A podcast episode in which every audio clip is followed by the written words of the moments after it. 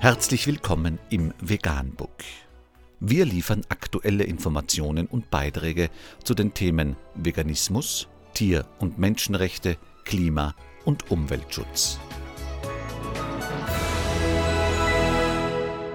Dr. Med Ernst Walter Henrich am 20. Januar 2019 zum Thema Wissenschaftliches Gutachten. Zehntausende Schweine verenden täglich wegen schlechter Haltung. Unter www.neuepresse.de ist nachfolgendes zu lesen. Ein wissenschaftliches Gutachten wirft ein Schlaglicht auf die Haltungsbedingungen in Schweinemastbetrieben. Dort werde den Tieren unnötig Leid zugefügt, mit jährlich millionenfach tödlichen Folgen. Die Grünen rufen Agrarministerin Glöckner zum Handeln auf. Berlin. Jedes Jahr verenden in Deutschland 13,7 Millionen Schweine oder müssen notgeschlachtet werden, weil sie in Mastbetrieben oder beim Transport zu sehr leiden. Das geht aus einem im Auftrag der Grünen Bundestagsfraktion erstellten wissenschaftlichen Gutachten der Universität Kassel hervor, das dem Redaktionsnetzwerk RND vorliegt. Demnach erliegen die meisten der sogenannten Falltiere Erkrankungen, die maßgeblich mit der Haltung, Fütterung, Leistung und Züchtung sowie vor allem mit den Hygienebedingungen bei der Fleischproduktion zusammenhängen. Rund 92 Prozent aller konventionell gehaltenen Schweine weisen den Autoren des Gutachtens zufolge Beulen an den Gliedmaßen auf, die von der Haltung auf harten Boden herrührten. Rund 27 Prozent hätten Verletzungen an den Klauen.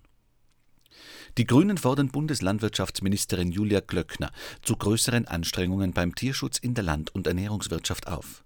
Die Studie zeigt, Tierleid ist in den aktuellen Haltungsstrukturen vorprogrammiert. Daran wird das Pseudolabel, das Julia Glockner gerade ausarbeitet, nichts ändern, sagte Fraktionschef Anton Hofreiter dem RND. Für echten Tierschutz brauchen wir den großen Wurf, eine Gesamtstrategie, die bessere Regeln für die Tierhaltung, gezielte Förderung einer besseren Agrarpolitik, eine verpflichtende Fleischkennzeichnung und ein umfassendes Monitoring zum Zustand der Tiere in den Betrieben miteinander verknüpft, betont Hofreiter. Friedrich Ostendorf, agrarpolitischer Sprecher der Fraktion, forderte ein Umdenken in der Landwirtschaft. Zu lange wurden die Haltungsbedingungen einzig an der Wirtschaftlichkeit festgemacht. Die Lebensbedingungen der Tiere müssen verbessert werden, fordert Ostendorf.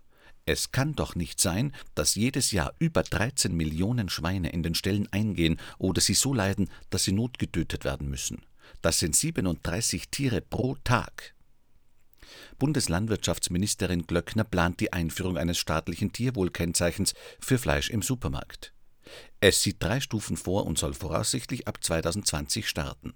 Die Kriterien werden noch erarbeitet. Anmerkung ich halte die schön klingende Forderung nach einer Verbesserung der Versklavung, Ausbeutung und Ermordung für völlig absurd und unrealistisch. Dies aus zwei Gründen. Erstens, Verbrechen verbessert man nicht, man schafft sie ab.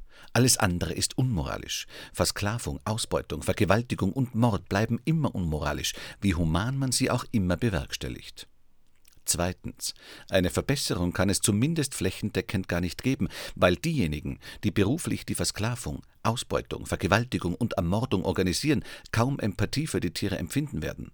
Wie kann man Empathie für die Opfer empfinden und ihnen trotzdem die schlimmsten Dinge antun?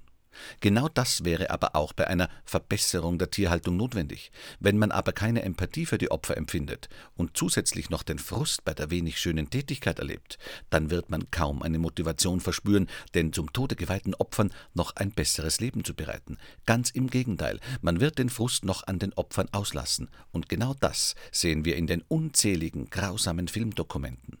Diejenigen, die Empathie für die Opfer empfinden, werden frühzeitig aussteigen. Vegan, die gesündeste Ernährung und ihre Auswirkungen auf Klima und Umwelt, Tier- und Menschenrechte. Mehr unter www.provegan.info.